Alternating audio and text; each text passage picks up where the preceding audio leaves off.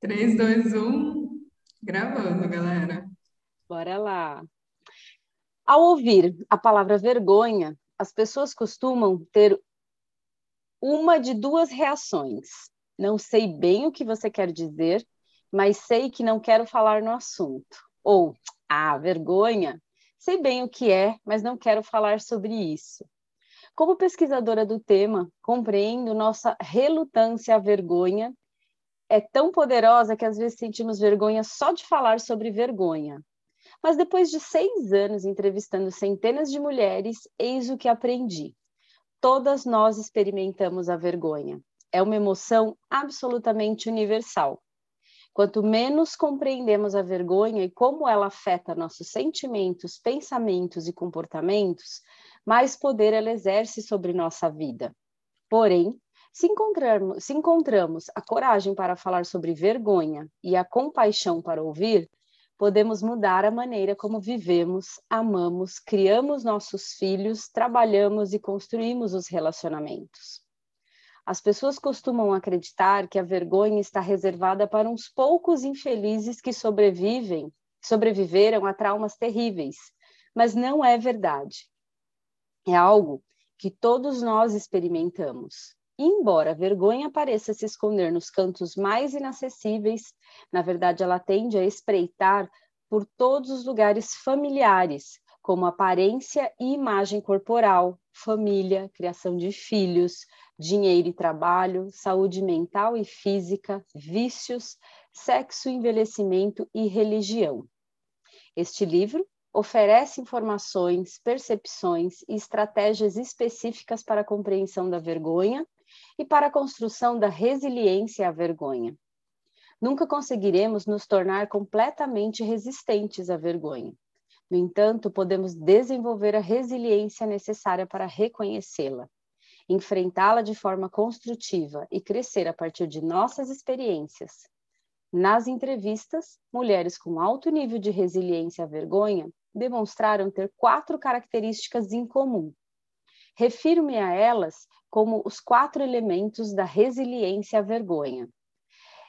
Eles compõem o cerne desse livro. À medida que aprendermos mais sobre a resiliência e começarmos a aplicar tais elementos, seremos capazes de começar a deixar para trás os subprodutos da vergonha, o medo, a culpa e a desconexão e avançar na direção da coragem, da compaixão e da conexão de que precisamos para levar uma vida melhor e mais autêntica. Há alguns anos dedico minha carreira ao estudo da vergonha e de seu impacto. Em minha pesquisa, tive a oportunidade de entrevistar mais de 300 mulheres de todas as idades, raças, etnias e classes sociais. Também voltei a entrevistar 60 mulheres que haviam aplicado algumas das estratégias desse livro para compreender quais delas tinham sido eficientes e que tipo de obstáculo, obstáculo essas mulheres haviam enfrentado. Se você duvida do impacto da vergonha em nossa vida, vale a pena ler alguns trechos das minhas entrevistas nestes depoimentos. É possível distinguir a complexa trama que inclui vergonha, medo, e expectativas culturais. Bora lá, amiga. Ellen? Tudo mudo. Oi. o sexo é uma grande questão entre mim e meu marido. Algumas vezes é ótimo, outras começo a pensar no meu corpo e enquanto ele mudou nos últimos 10 anos e entro em pânico. Imagino que ele esteja me julgando me comparando com esses ideais que tenho na cabeça. Nesses momentos, me descontrolo. Arranjo uma briga ou faço qualquer coisa para escapar e voltar a vestir minhas roupas. Uau! Certo dia, eu passava por uma rua do bairro quando parei no sinal ao lado de um carro cheio de rapazes. Eles olharam na nossa direção e sorriram. Devolvi o sorriso e cheguei a corar um pouco. Então, do nada, minha filha de 15 anos, sentada no banco de trás com a melhor amiga, disparou: Nossa, mãe, para de olhar para eles. O que você acha? Que eles estão paquerando você? Fala sério. Mal contive as lágrimas. Como pude ser tão estúpida? Às vezes me olho no espelho e acho que estou bem, mas outras vezes me acho feia e gorda. Fico totalmente arrasada, mal consigo respirar. Sinto náusea e nojo, e só quero me esconder em casa para, ninguém, para que ninguém me veja. Estou com 41 anos e acabei de voltar a estudar. Metade do tempo não sei do que estão falando. Fico ali sentada, assinando com a cabeça como uma idiota e me sinto uma fraude, como se não fosse inteligente bastante para estar ali. Quando esses sentimentos tomam conta de mim, só tenho vontade de fugir, pegar a bolsa, sair e nunca mais voltar. Para quem está de fora, minha vida parece muito boa. Um bom marido, uma boa casa, crianças fofinhas, o pacote completo. Esse é nosso? Esse depoimento é nosso? Para quem está dentro, a história é outra. Se nós dois não nos importássemos tanto com a opinião dos outros, pediríamos o divórcio. Mal nos falamos, não, essa parte não. Nossos filhos têm dificuldades nos estudos. Precisamos fazer doações absurdas à escola para garantir que não sejam expulsos. É cada vez mais difícil não perder o controle. De vez em quando, sei que meus amigos vislumbram a verdade. É impossível não ver. Fico doente quando penso que podem enxergar por trás da fachada. Sinto-me julgada constantemente em meu papel de mãe, como se nada do que eu fizesse fosse certo ou suficiente bom, suficientemente bom. O pior é quando são as outras mães que me jogam para baixo. Um olhar de desaprovação de outra mãe tem o poder de me dilacerar por dentro. Não conto para ninguém tudo o que passei. Não quero que sintam pena de mim ou me vejam de forma diferente. É mais fácil guardar o passado para mim. Só de pensar em ser culpabilizada ou julgada pelo meu passado, chego a sentir falta de ar. Ninguém sabe como as coisas estão ruins com meu marido. Pensariam mal dele e de mim por ficar com ele. Vivo mentindo e inventando histórias para disfarçar. Quando minto, me sinto desonesta e envergonhada. Algumas dessas, alguma dessas histórias lhe parece familiar? Para a maioria, a resposta é sim. A vergonha é universal. Em graus variados, todo mundo sabe o esforço que faz para se sentir confortável na própria pele em uma sociedade que dá tanta importância à perfeição e à adequação. Sabemos também como a dolorosa onda de emoção nos invade quando nos sentimos julgadas ou ridicularizadas por causa da nossa aparência, do nosso trabalho, da família, da forma como cuidamos dos nossos filhos, como gastamos nosso dinheiro, ou até mesmo por conta de experiências de vida sobre as quais não tivemos o mínimo controle. E nem sempre o julgamento ou a depreciação parte de outra pessoa. As mais dolorosas experiências do sentimento de vergonha costumam ser auto-infligidas. O esforço para se sentir aceita e digna não dá trégua. Devotamos tanto de nosso tempo e energia tentando garantir que correspondemos às expectativas de todos e nos preocupando com o que pensam de nós, que acabamos por sentir raiva, ressentimento e medo. Às vezes, encerramos essas emoções dentro de nós e nos convencemos de que somos pessoas ruins e de que talvez mereçamos a rejeição que tão desesperadamente tememos. Outras vezes, soltamos os bichos, gritamos com os nossos parceiros e filhos sem nenhuma razão aparente, ou fazemos um comentário ácido com um amigo ou colega. De uma forma ou de outra, no fim, acabamos exaustas, oprimidas e sozinhas. Perdemos uma extraordinária quantidade de tempo e energia enfrentando questões superficiais que raramente resultam em mudança significativa e duradoura. Quando nos aprofundamos, descobrimos que é a vergonha que costuma nos levar a odiar nosso corpo, a temer a rejeição, a parar de correr riscos ou a ocultar experiências e partes de nossa vida que receamos que os outros julguem. Essa mesma dinâmica se aplica ao sentimento de ser atacada como mãe ou de ser burra demais ou desinformada demais para dar opiniões. Até encararmos a influência da vergonha em nosso modo de agir, podemos consertar temporariamente alguns problemas pouco profundos, mas não seremos capazes de silenciar o disco arranhado em nossa cabeça, que de repente berra uma versão de alguma coisa, uma versão de alguma coisa está errada comigo. Por exemplo, o sentimento de ser uma farsa no trabalho ou na escola raramente tem relação com nossa capacidade mas sim com aquela temível voz dentro de nós que censura e pergunta: quem você pensa que é? A vergonha nos obriga a valorizar tanto o que os outros pensam que perdemos a nós mesmas de vista enquanto tentamos atender às expectativas dos outros. Uau! Isso é só a introdução, né? É isso que eu, eu acabei de pensar isso, só a introdução. Tá todo mundo aí, tudo tranquilo. Tranquilo, eu não sei, mas tá todo mundo aqui. Tem a ver com esse próximo título.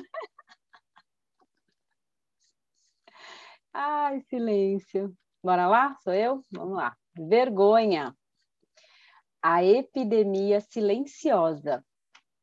Quando se passa anos estudando um tema como a vergonha, é fácil esquecer como o assunto desagrada ou assusta as pessoas. Meu marido me lembra constantemente de não levar para o lado pessoal se alguém faz aquela cara de estou sentindo um cheiro ruim. Assim que digo que meu objeto de pesquisa é a vergonha. Há alguns anos tive uma experiência que me ensinou muito sobre por que a coragem e a compaixão são tão críticas para a resiliência à vergonha. Estava indo fazer uma palestra em Case Western Reserve University, em Cleveland. Enquanto me acomodava no assento da janela do avião, uma mulher dancinha. É. uma mulher. Isso só tem quem está aqui no ao vivo, né? A dancinha, no áudio, não. Enquanto me acomodava no assento da janela do avião, uma mulher cheia de energia sentou-se na cadeira do corredor. Eu a observava na área de embarque, falando sem parar com outros passageiros que esperavam o voo e com funcionários da companhia aérea.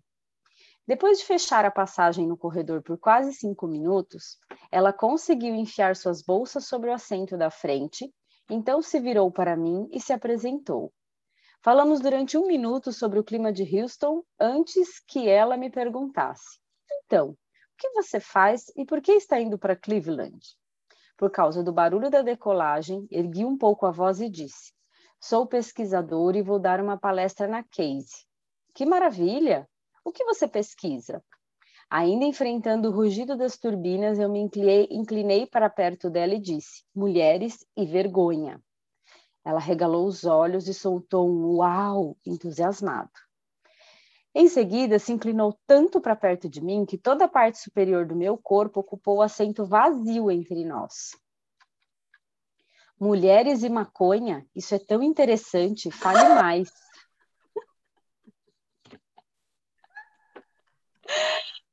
Altura, o avião estava novamente silencioso, sorri e disse: Não, não trabalho com mulheres e maconha, mas com mulheres e vergonha.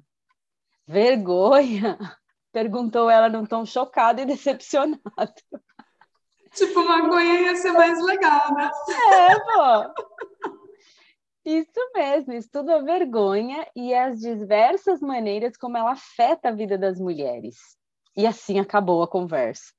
Ela desviou os olhos e disse que precisava descansar um pouco. Durante três horas ficamos em silêncio. De vez em quando eu sentia que ela tentava espiar a tela do meu notebook. Das primeiras vezes virei-me para ela com um sorriso, mas no mesmo instante ela fingia estar dormindo. Chegou a emitir um pequeno ronco, que eu sabia ser falso, pois ela não parou de balançar os pés. De volta a Houston, jantei com uma colega que pesquisava violência. Estava ansiosa para contar minha história sobre as mulheres e maconha para alguém que pudesse se identificar com as dificuldades de trabalhar com um tema tão de delicado. Depois de rirmos por mulheres e maconha, ter sido considerado um tema preferível às mulheres e vergonha, ela confessou que a maioria das pessoas parecia bastante interessada na pesquisa dela e que normalmente era ela que fingia dormir no avião. Não consigo entender, ponderei. São duas epidemias sérias.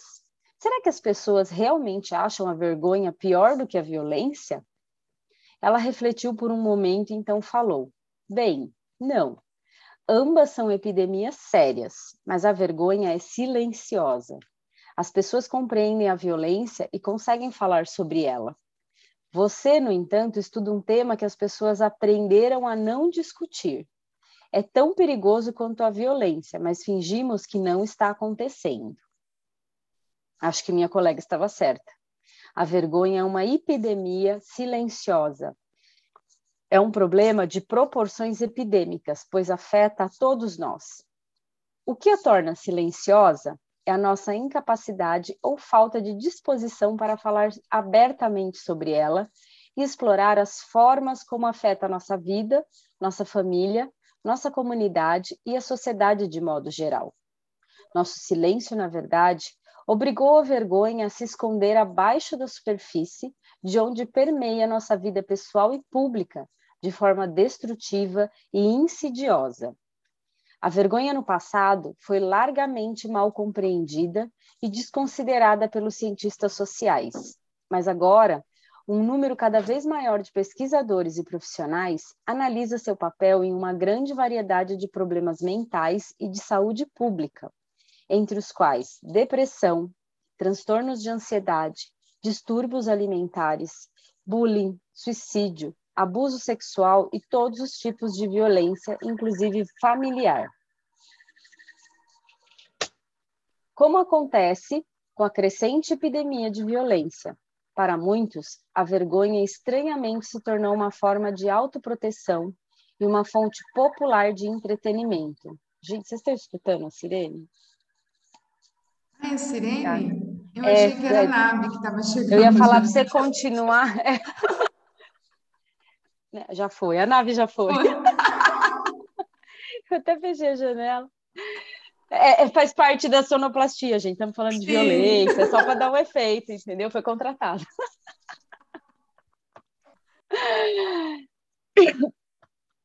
Então, tornou-se uma forma de autoproteção e uma fonte popular de entretenimento.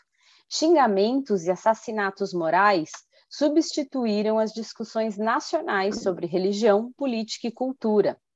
A vergonha é usada como uma ferramenta para criar, ensinar e disciplinar nossos filhos. Programas de televisão que prometem alianças impiedosas, traições, confrontos hostis, exclusão e humilhação pública alcançam altos índices de audiência de forma consistente. Ao mesmo tempo que usamos a vergonha para nos defender e nos entreter, tentamos compreender por que o mundo se tornou tão assustador. Porque a política agora é um esporte sanguinolento, por que nossos filhos sofrem de altos níveis de estresse e ansiedade? Por que a cultura popular parece estar tão decadente e por que as pessoas, em número cada vez maior, se sentem solitárias e desconectadas? Como acontece com muitas epidemias, estamos tão focados no esforço de cuidar de nós mesmos e de nossas famílias que não enxergamos as ligações que permitem que o problema seja entendido e encarado como algo que ocorre em grande escala. Não conseguimos vê-lo em sua enormidade. Achamos que se trata de alguma coisa pessoal ou de uma questão de autoestima, em vez de um sério problema social. Para compreender melhor a experiência da vergonha, quero que conheça Susan Kaila, Ereza e Sondra. Tive a oportunidade de entrevistá-las no início da minha pesquisa e de novo anos mais tarde, depois de terem passado a aplicar estratégias de resiliência à vergonha. Ao longo deste livro, suas histórias servirão como exemplos importantes e de como é poderoso e às vezes difícil pôr em prática a coragem, a compaixão e a conexão. E aí, amiga, nós, Susan? Bora lá.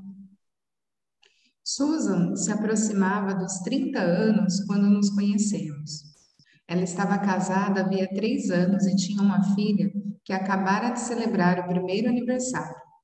Susan adorava o trabalho de fisioterapeuta, mas havia passado o ano anterior em casa com a bebê.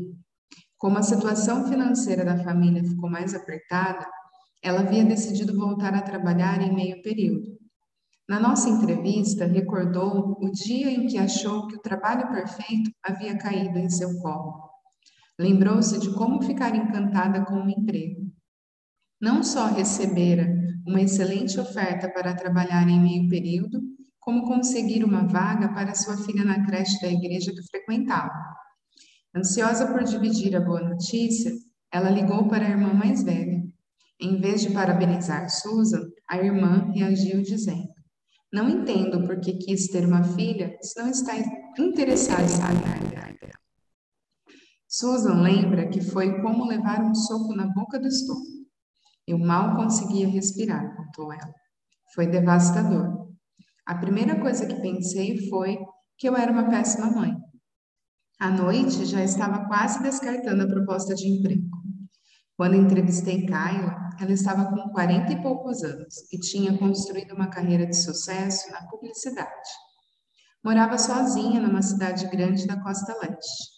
O pai de Kyla havia acabado de receber o diagnóstico de Alzheimer e ela lutava para equilibrar as pressões da carreira com um novo papel de principal cuidadora do pai. Kyla explicou que o mais difícil era lidar com a chefe, Nancy, e a descreveu como o tipo de pessoa com quem nunca se deve compartilhar informações pessoais.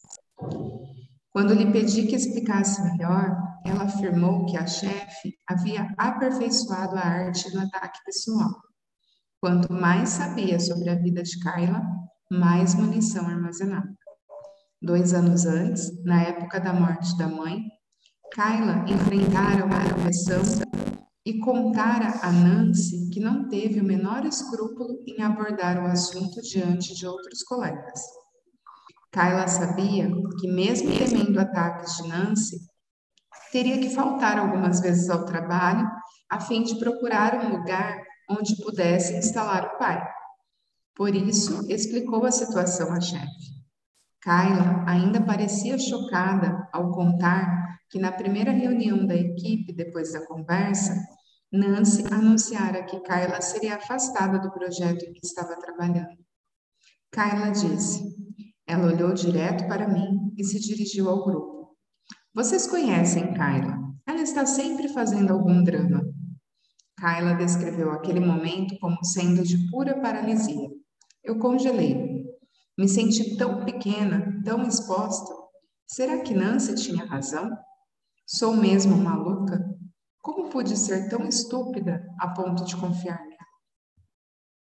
Quando conheci Ereza, eu acho que é Tereza, está faltando um T.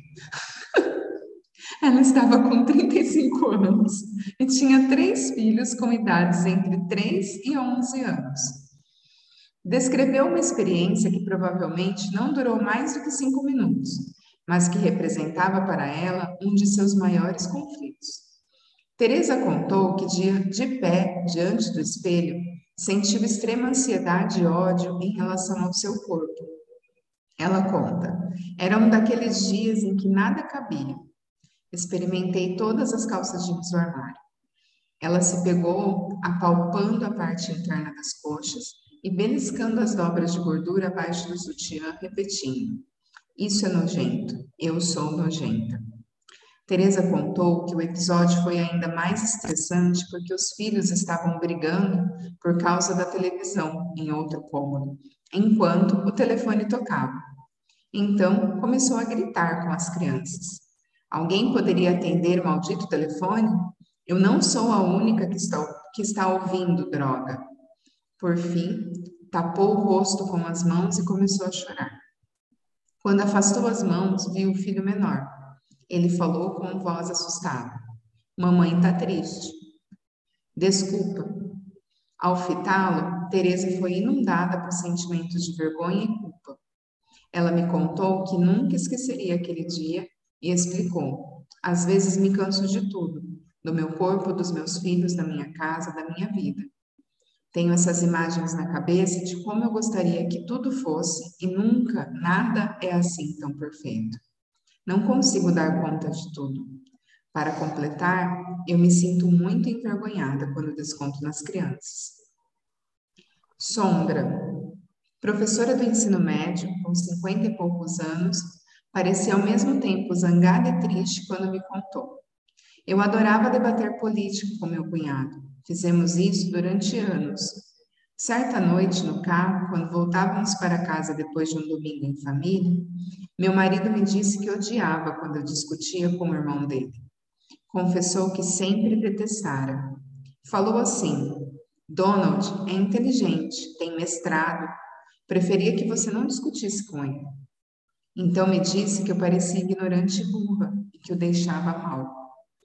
Desde então, fico totalmente retraída quando estou perto da família dele. Será que Susan, Kyla, Teresa e Sondra estão apenas enfrentando uma questão de autoestima? Não. A vergonha e a autoestima são questões bem diferentes. Sentimos vergonha, pensamos na autoestima. A autoestima tem a ver com a forma como nos vemos, com nossos pontos fortes e limitações ao longo do tempo. É como e o que pensamos de nós mesmos.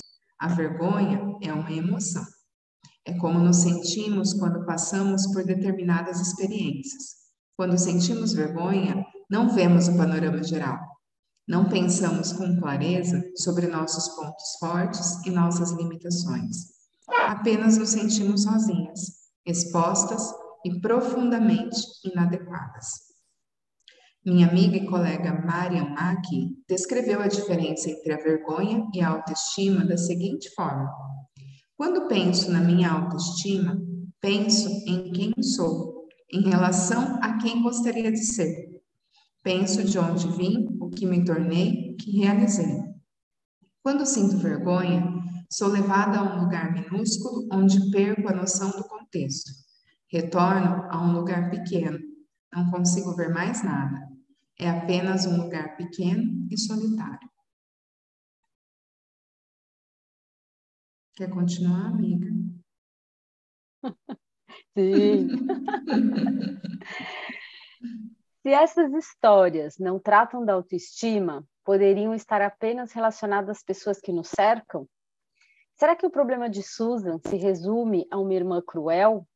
Kyla apenas foi vítima de um comentário insensível? Será que a luta de Teresa para alcançar a perfeição é um caso isolado? O marido de Sondra é o único problema dela? A resposta para todas essas perguntas é não. Se olhar para os quatro exemplos relacionados à maternidade, trabalho, perfeccionismo e opinião, verá que a vergonha é a principal arma utilizada nessas guerras culturais. Estamos constantemente ameaçando as mães com a vergonha de não estarem fazendo o que é melhor para os filhos ou por tornar, tomarem decisões egoístas e ignorantes. De forma similar, a experiência de Kyla exemplifica a cultura da vergonha que tomou conta de muitos ambientes de trabalho. Espera-se que possamos manter a vida profissional e a pessoal artificialmente compartimentalizadas para alcançar o sucesso embora não os digam, entre parênteses, e queiramos acreditar. Sua vida não se resume ao seu trabalho, as mensagens dos chefes, dos colegas e da mídia contrariam essa afirmativa bem intencionada com outra que diz: você é exatamente o que você faz. Quão bem você faz isso é o que você ganha para fazer. Em relação aos conflitos de Teresa, precisamos compreender que a vergonha é a voz do perfeccionismo, Quer falemos de aparência, trabalho, maternidade, saúde ou família, não é a busca do perfeccionismo que é dolorosa, dolorosa. é o não cumprimento da, da expectativa inalcançáveis que leva a dolorosa onda de vergonha. Por fim, a história de Sondra é um exemplo do poder da vergonha como uma ferramenta social usada para nos manter em silêncio nada é mais eficiente para nos silenciar do que a vergonha. Como se pode ver, a vergonha é muito mais do que uma questão de comentários insensíveis ou de autoestima. É uma experiência humana básica que cada vez mais se torna parte discriminatória e destrutiva de nossa cultura. Durante certas épocas e em certas situações, todos nós lutamos contra sentimentos de não sermos bons ou adequados o bastante e de não termos o suficiente. Descobri que a forma mais eficiente de superar tais sentimentos de inadequação é compartilharmos nossas experiências. Claro, nessa cultura, contar nossa história exige coragem, né? Eita, e como, né? É. Bora. Coragem, compaixão e conexão. Coragem é uma palavra do coração.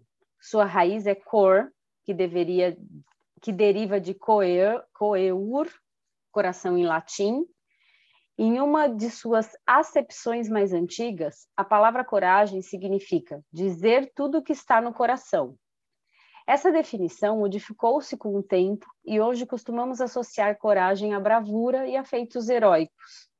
Mas, na, minha opinião, essa definição não reconhece a força interior e o nível de compromisso exigidos de nós para, de fato, falar com sinceridade e abertamente sobre quem somos e nossas experiências, boas e ruins. Falar do fundo do coração é o que eu chamo de coragem comum. Não sei onde a expressão coragem comum apareceu pela primeira vez, mas eu encontrei um artigo sobre mulheres e jovens de autoria da pesquisadora Anne Rogers. Acredito que a ideia esteja ligada à importância de contar nossas histórias. É especialmente difícil praticar a coragem comum na nossa atual cultura da vergonha, uma cultura cheia de medo, recriminação e desconexão. Porém, a prática das estratégias deste livro ajudará todas nós a recuperarmos a coragem e o poder e até mesmo a iniciarmos uma mudança na cultura. Para compreender como a vergonha é influenciada pela cultura, é necessário pensar na nossa infância ou no início da nossa vida adulta e em quando aprendemos a importância de sermos apreciadas, de nos enquadrar e de agradar os outros. As lições costumam, costumavam ser ensinadas pela vergonha, às vezes de forma escancarada, às vezes disfarçadamente. De uma forma ou de outra, todas nós lembramos da sensação de ser rejeitada, diminuída ou ridicularizada. Com o passar do tempo, aprendemos a temer esses sentimentos, aprendemos a modificar nossos comportamentos, pensamentos e sentimentos para evitar a vergonha. No processo, mudamos a pessoa que éramos e, em muitos casos, a pessoa que somos agora. Nossa cultura nos ensina sobre a vergonha, e ela e é ela que dita o que é aceitável e o que não é. Não nascemos é, ansiando por corpos perfeitos. Não nascemos com medo de contar nossas histórias. Não nascemos com medo de envelhecer demais e acabarmos não sendo mais valorizadas. Não nascemos com o catálogo de uma loja sofisticada em uma das mãos e uma dívida arrasadora na outra. A vergonha vem de fora, das mensagens e das expectativas de nossa cultura. O que vem de dentro é uma necessidade muito humana de pertencimento e de relacionamento. Somos programadas para a conexão. É biológico. Na primeira infância, essa necessidade é uma questão de sobrevivência. À medida que crescemos, ela nos faz prosperar, do ponto de vista emocional, físico, espiritual e intelectual. Conectar-se é crucial pois todas nós temos a necessidade básica de nos, senti de nos sentirmos aceitas, de acreditarmos que fazemos parte de um grupo e de sermos valorizadas pelo que somos. A vergonha desfaz nossa conexão com os outros. De fato, costumo chamá-la de medo da desconexão. O medo de ser percebida como inadequada e indigna da aceitação e acolhimento, ou acolhimento. A vergonha nos impede de contar nossas histórias e de ouvir as pessoas contarem as suas. Silenciamos nossas vozes e guardamos nossos segredos por medo da desconexão. Quando ouvimos outros falando da própria vergonha, costumamos recriminá-los, como forma de nos proteger de sentimentos desconfortáveis. Ouvir alguém falar sobre uma experiência com a vergonha pode às vezes ser tão doloroso quanto experimentá-la em primeira mão. Assim como a coragem, a empatia e a compaixão são componentes cruciais da resiliência à vergonha, a prática da compaixão nos permite ouvir a vergonha. A empatia, a mais poderosa ferramenta da compaixão, é uma habilidade emocional que nos permite reagir de forma significativa e solidária ao outro. A empatia é a capacidade de nos colocar no lugar do outro, de compreender o que alguém está vivenciando. Quando compartilhamos uma experiência difícil com alguém e essa pessoa reage de forma aberta, profundamente conectada, isso é empatia. Desenvolver a empatia pode enriquecer os relacionamentos que mantemos com os nossos parceiros, colegas, parentes e filhos. É, no capítulo 2, vou me debruçar sobre o conceito de empatia. Você vai entender como ela funciona, como podemos aprender a ser empáticos e por que o oposto de experimentar a vergonha é experimentar a empatia. O pré-requisito para empatia é a compaixão. Só é possível reagir com empatia se estivermos dispostos a ouvir a dor do outro. Pode-se pensar que a compaixão é uma virtude dos santos. Não é. Na verdade, a compaixão é possível para qualquer um que seja capaz de aceitar os conflitos que nos tornam humanos nossos medos, imperfeições, perdas e vergonha. Quando alguém conta a própria história, só podemos reagir com compaixão, se já tivermos assumido a nossa própria história, com a vergonha e tudo mais. A compaixão não é uma virtude, é um compromisso. Não é algo que temos ou não, é algo que escolhemos praticar. Podemos estar com alguém que sente vergonha e nos abrir bastante para ouvir sua história e dividir sua dor? Eita, Lerê. Eita, gente. É na prática o livro. Ai, ai, ai. Agora ela vai trazer um pouquinho da visão geral do livro.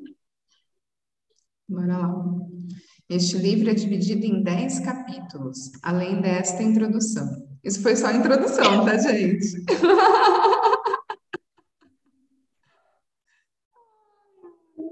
No capítulo 1, compartilho histórias e exemplos com o objetivo de desenvolver uma definição de vergonha e diferenciá-la de outras emoções, como a culpa, a humilhação e o constrangimento. No capítulo 2, exploro os aspectos básicos da resiliência: empatia, coragem, compaixão e conexão. Os capítulos de 3 a 6 se concentram nos quatro elementos da resiliência à vergonha na minha pesquisa, descobri que mulheres com altos níveis de resiliência tinham quatro pontos em comum. Quando praticados em conjunto, esses quatro elementos levam à resiliência. Em cada um desses quatro capítulos, apresenta estratégias específicas que podem ser usadas para desenvolver a resiliência à vergonha, além de informações sobre como superar alguns dos obstáculos mais comuns que surgem quando começamos a pôr em prática essas estratégias. A cultura da vergonha é impulsionada pelo medo, pela recriminação e pela desconexão, e costuma ser uma poderosa incubadora para pro problemas como o perfeccionismo, os estereótipos, as fofocas e os vícios. Nos capítulos de 7 a 9, exploro essas e outras questões dentro do contexto de, do desenvolvimento e da manutenção da resiliência à vergonha. O capítulo final apresenta propostas para uma real mudança cultural. O que a resiliência à vergonha significa para nossos filhos, para os homens que fazem parte de nossa vida, para nossa vida espiritual, para nosso ambiente de trabalho e nossa família. A vergonha é um assunto difícil, porém, por mais dolorosas que sejam algumas das histórias, a franqueza crua de suas verdades confirma que as informações e as ideias deste livro são tremendas fontes de esperança e promessa para as mulheres. Acredito que somos todas capazes de desenvolver a resiliência à vergonha. Somos todas capazes de transformar a dor causada pela vergonha em coragem, compaixão e conexão. Igualmente importante, somos todas capazes de ajudar outras mulheres a fazerem o mesmo. No entanto, é vital reconhecer a complexidade desse trabalho. Não se trata de quatro passos simples para chegar à resiliência nem de uma receita descomplicada para superar a vergonha. Respostas prontas não funcionam quando se trata de lidar com uma questão como a vergonha ou, aliás, com qualquer questão humana complexa. De fato, pode até ser motivo de vergonha acreditar que existem soluções simples para problemas complicados. Tendemos a nos recriminar por não, por não sermos capazes de captá-las. Já foi dito que a verdadeira liberdade está em libertar os outros. No espírito dessa poderosa definição, minha maior esperança é que possamos superar nossas diferenças e nossa vergonha para compartilhar nossas histórias e nos conectar com aquelas que precisam ouvir. Você não está sozinha! Yes! Gente, é sobre isso, né? Lembrando que, assim, retomando aqui, a gente não leu o livro. Né? Não! Nós não lemos o livro. E o quanto mais uma vez o tema fica tão conecto com tudo que a gente está vivendo, né? Com essas questões que sempre vêm à tona. É muito, acho que o que rolou fim de semana, enfim, é, o que, que, vocês têm aí para trazer? O bom que esse livro, ela, eu acho que a Brené conhece a gente, ela falou, meu, elas não. Ah, certeza! Elas, elas falaram a capa do livro, mas eu vou falar o conteúdo, porque se não quiser, gente, dá tempo de vazar. Vocês já sabem o que a gente vai trazer aqui, né? O que, que vai ter nos próximos capítulos. Ela, ela foi danada, ela teve uma energia safadinha. Safadinha porque ela já antecipou, né? Tudo que, que vai trazer aqui no livro. E é sobre isso. Eu acho que é bem um aviso, né? Do tipo, prepare. Você tá, né? você tá com a câmera fechada, Lene. Eu sei, deu pau na minha câmera e tá ah, tá tudo tá. bem. Tá tudo certo. Não, a gente fica olhando você assim, maravilhosa, tá tudo certo. Congelada. Tô congelada, tô fazendo pose. Meninas, vocês querem trazer alguma contribuição para essa viagem que a gente vai começar aqui? Porque eu acho que vai ser bem na prática. E, e eu acho que tem a ver com isso que ela, isso que ela falou no final, isso né? Ela acabou de falar, né, gente? É o quanto a gente está tá disposto sozinha. a compartilhar nossas histórias. E, e, assim, esse pouco dessa leitura que ela trouxe é tão congruente com a minha história da Ellen, porque a gente já fez muito de errada nesse aspecto, né? A Camis, as meninas estão aqui, acho que acompanham a gente, sabe que a gente em algum momento se fez de errada pelos saberes diferentes de uma da outra, né? E a gente só transpôs isso quando, tipo, acabou, gente. Se, se, não tem vergonha, não dá para ter vergonha. Se a gente quer criar algo junto, se, se, a escolha de todos, porque todas nós podemos criar algo juntas aqui, né? É sempre esse o convite do Hub. O quanto a gente está disposta a falar real, né? Porque, por experiência minha e da Ellen, a gente sabe hoje que a gente já sabe escutar, né? Ser um exercício, saber escutar, eu acho que, meu ponto de vista, saber escutar é mais do que falar, né? Muito falar, para mim, o desafio é não compartilhar minha história, eu via do outro. Eu não sei para vocês, se quiserem trazer alguma, podem abrir câmera. É sobre isso, Dê. Estamos no Zoom, não estamos no live. Estamos no Zoom, não estamos no Instagram, gente. Eu acho que tem um ponto que ela traz já nessa introdução que tem muito a ver com o Hub e o espírito do Hub, que é essa questão de não estamos sozinhas e todas passamos pelas situações, cada uma com a sua história e tal, mas é, desde, tipo, se olhar no espelho e não se sentir bem, uma calça não caber, enfim, N situações, assim, variadas e infinitas, e que a gente... É, e que a gente vê que no final das contas a gente não está sozinha, e é sobre isso, né? E, e, e, e para mim, um pouco falando de vergonha, é claro que a gente vai ver como que ela traz, Uhum. Mas a vergonha tem a ver com a sociedade, mas tem a ver com a gente mesmo, o que, que a gente constrói de crença, né? Do, do, do que, que eu trago comigo, de como que eu tenho que ser, de como que eu tenho que me portar, de, de, de, de expectativas minhas, né? Enfim, não é só é, da sociedade. São padrões não só seus, né? Da não. não só da sociedade, mas são padrões internos também. São né? internos, porque eu vejo que a gente reflete o que está para fora, né? O que está do lado uhum. de fora, a gente absorve para dentro. E Sim. é um pouco dessa desconstrução de entender o quanto que realmente eu acredito que eu preciso ser de algum jeito. Eu, eu, eu vou ser. Sim. né? É, enfim, mas eu acho que vai ser bem interessante. Gosto, gosto bastante. Gosto do, do, do que ela traz da compaixão, da empatia. Eu acho que tem pelo outro, mas tem pela gente mesmo, sabe? É o que a gente sempre traz, né, Camis? Tudo isso que a gente aborda em todas as leituras, a gente sempre fala, né?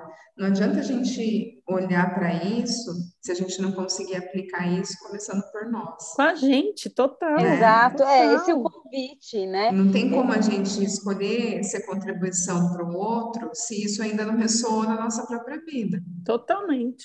Né? Isso eu acho que vale para tudo, né? Não, e Elendita, trazendo, né, uma... Você viu aqui o título, os três C, né? Coragem, compaixão uhum. conexão. que eu acho que é meio algo que a gente sempre, quando começou ali, a gente não sabia. Tipo, a Brené trouxe mais um título para a gente, igual o dia. É isso que eu ia falar. Depois do dia vem os três Cs. Os três Cs. Se, se a gente falar que a gente já tem uma mentoria já pronta tem, dos três Cs, já com três acredita, Cs, né? Sério? Sério. Tá lá no caderninho. Tá no eu caderninho, sou, gente. São os três Cs. Aí eu oxe, caralho, eu li aqui, agora eu tô em negrito.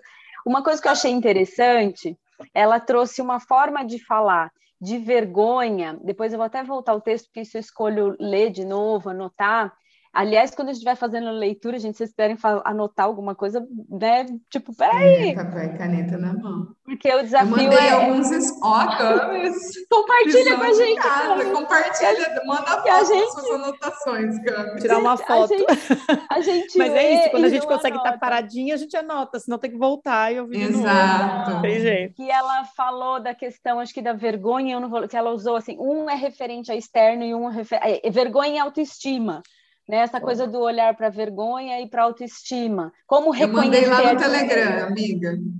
Ah, beleza. Eu mandei um spoiler lá no Telegram de duas Gratidão. frases que chamaram bem atenção. Eu acho que é essa que você quer. É, é brincar, gratidão. Quando a gente usa ferramentas energéticas, é sobre isso. Obrigada. A pessoa capta quando capta e tá tudo certo. Então, acho assim. Eu, agora, Ellen, eu vou fazer uma pergunta aqui geral, né? Já que a gente está aqui com as meninas, que lendo, eu falei, ai, caraca, é verdade que a gente só vai ler segunda. Ah, na próxima, né?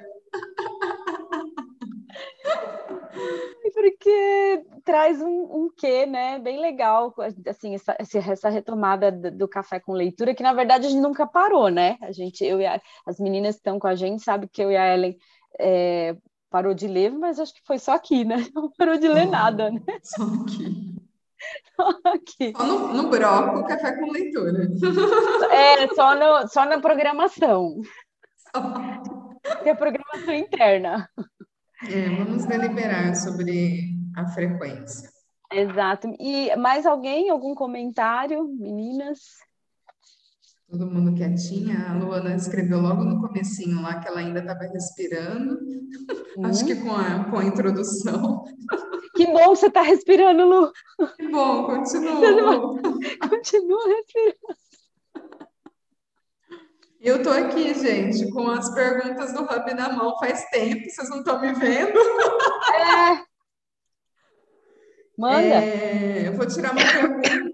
Na verdade, eu acho que a cada final de leitura, né, essa brincadeira que a gente se propôs a fazer, é trazer uma ferramenta para trazer clareza para a nossa semana. Não sei se vai ser para a semana ou se vai ser por alguns dias.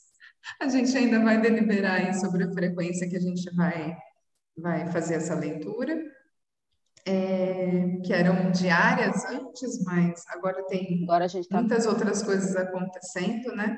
Então a gente escolhe realmente estar presente aqui e escolhe que vocês também escolham esse momento né? Seja aqui ao vivo com a gente no Zoom ou escutando depois, mas que todo mundo tenha um tempo para escutar e para que isso reverbere dentro de nós, né? De alguma forma.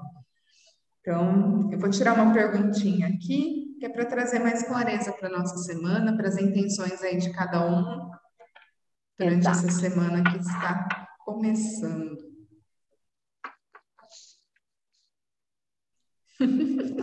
E aí, aí, assim, totalmente nada a ver e tudo a ver. É, eu e a Ellen, a gente teve um fim de semana, né, bem incrível. E ontem, amiga, acabei quando a gente se falou, E aí a gente escolhi aqui um momento família maratonar um, uma série. Eu fiquei de boca aberta. Chama Criando Ana. É uma que tá Criando tá... Ana? Criando Ana. Ah, depois eu vou Meu, procurar. eu terminei a série assim, sem saber se a menina é boa ou má, entendeu? Tipo, assim, não vou dar spoiler. E é totalmente congruente com isso, com a imagem, como a gente se enxerga, como você, o que você escolhe criar para você, como uhum. a sociedade nos lê. Tem muita coisa assim de, de toque que você fala, cara, eita, lerê, Eita, Lerê. Tanto que eu comecei a assistir, aí quando a gente foi ver, assim, um sentou no sofá, outro sentou no sofá, com os quatro assistindo, porque a gente queria saber. falei, como assim? O que, que, vai acontecer, né? É só imagem, você muda a imagem e muda tudo. É bem louco. Fica é, eu acho que no, infelizmente, nos dias de hoje, isso está muito forte, né? Não, essa, essa série traz muito isso, muito isso, assim. E aí eu acho que isso reforça ainda mais, né, é, o nosso propósito, que é trazer presença. Não, e o quanto traz, assim, porque o que acontece é uma situação, são várias situações que a pessoa cria que deixa o outro numa situação embaraçosa, no sentido, como assim? Eu, uma pessoa top das galáxias, deixei me influenciar por isso por uma questão de uhum. imagem. Eu falei, cara, só chinelada, só chinelada. Eu falei, galerê. muito, assim, eu fiquei bem e tem muito a ver com isso, com essa coisa de imagem, de posicionamento, de como que você se coloca. E aí eu falei, caramba, e assim, muito de que tudo é possível. E é, ele mostra que, cara. e a história uhum. real. Ui! É, veridicaça, assim. Muito bom. Bora lá. Vou fazer pergunta. a pergunta aqui e depois a gente põe lá no grupo para vocês, tá? Se você estivesse sendo você hoje, escolheria o que está escolhendo agora? Aquela gatinha para começar a semana só. Sim! Sim! Ai, ai. Depois a gente manda fotinha lá no grupo. Essa pergunta acho que é uma pergunta diária, né? É a pergunta do dia. Sim, total. Total. Total. Muito. Essa pergunta é para todos os momentos, até quando acha que está fazendo algo que não gostaria de estar tá fazendo. Tipo, que às vezes é o que, o, o que se requer, ficar ali e você está lutando contra aquilo, porque quando está captando de fora, né? Uhum. Muito doideira. Então vamos lá, a gente vai tirar uma foto mesmo eu sem câmera, só para registrar este momento. Já estou na pose. Na hora que vocês estiverem prontos. Foi. Ai, ai. Bom, meninas. É sobre isso. Gratidão, é sobre né? isso, gratidão por vocês estarem aqui com a gente, por vocês escolherem esse momento de vocês, só com vocês, né, de alguma forma, mesmo que estejam fazendo outra coisa, escolheram estar aqui de alguma forma. Para quem escolhe ouvir depois, escutem, acolham-se, fica o convite para estar tá aqui presente com a gente, né, no ao vivo. A Rita falando, a Lu tá mandando beijos, delícia começar a semana com o Hub. É isso. a gente também agradece essa oportunidade de começar a semana com vocês. Gratidão, menina. Gratidão. E a gente vai mandando notícias lá no grupo para ver se vai ser mais de uma vez por semana ou se a gente segue com uma semana, uma vez por semana só, a gente vai percebendo. E a gente vai se falando. Compartilhem também o que vocês percebem é, se que criar mais. Um insight, né? Eu e a Ellen não estamos sozinhas. Nós não estamos sozinhas, não vocês também sozinhas. não. Eu acho que a gente sempre. Disso. A gente sempre, acho que uma das coisas que a gente, que eu acho que vai trazer muita coisa desse livro é a conexão. Esse é, acho que, o convite maior aqui. Então, se sintam convidadas, conectadas para participar disso com a gente com mais com mais, mais do que a gente escolher. Certo? É sobre isso. É Conexões sobre... reais. Sempre. Beijos, beijos, beijos. Boa semana a todos. Beijos. tchau. Tchau.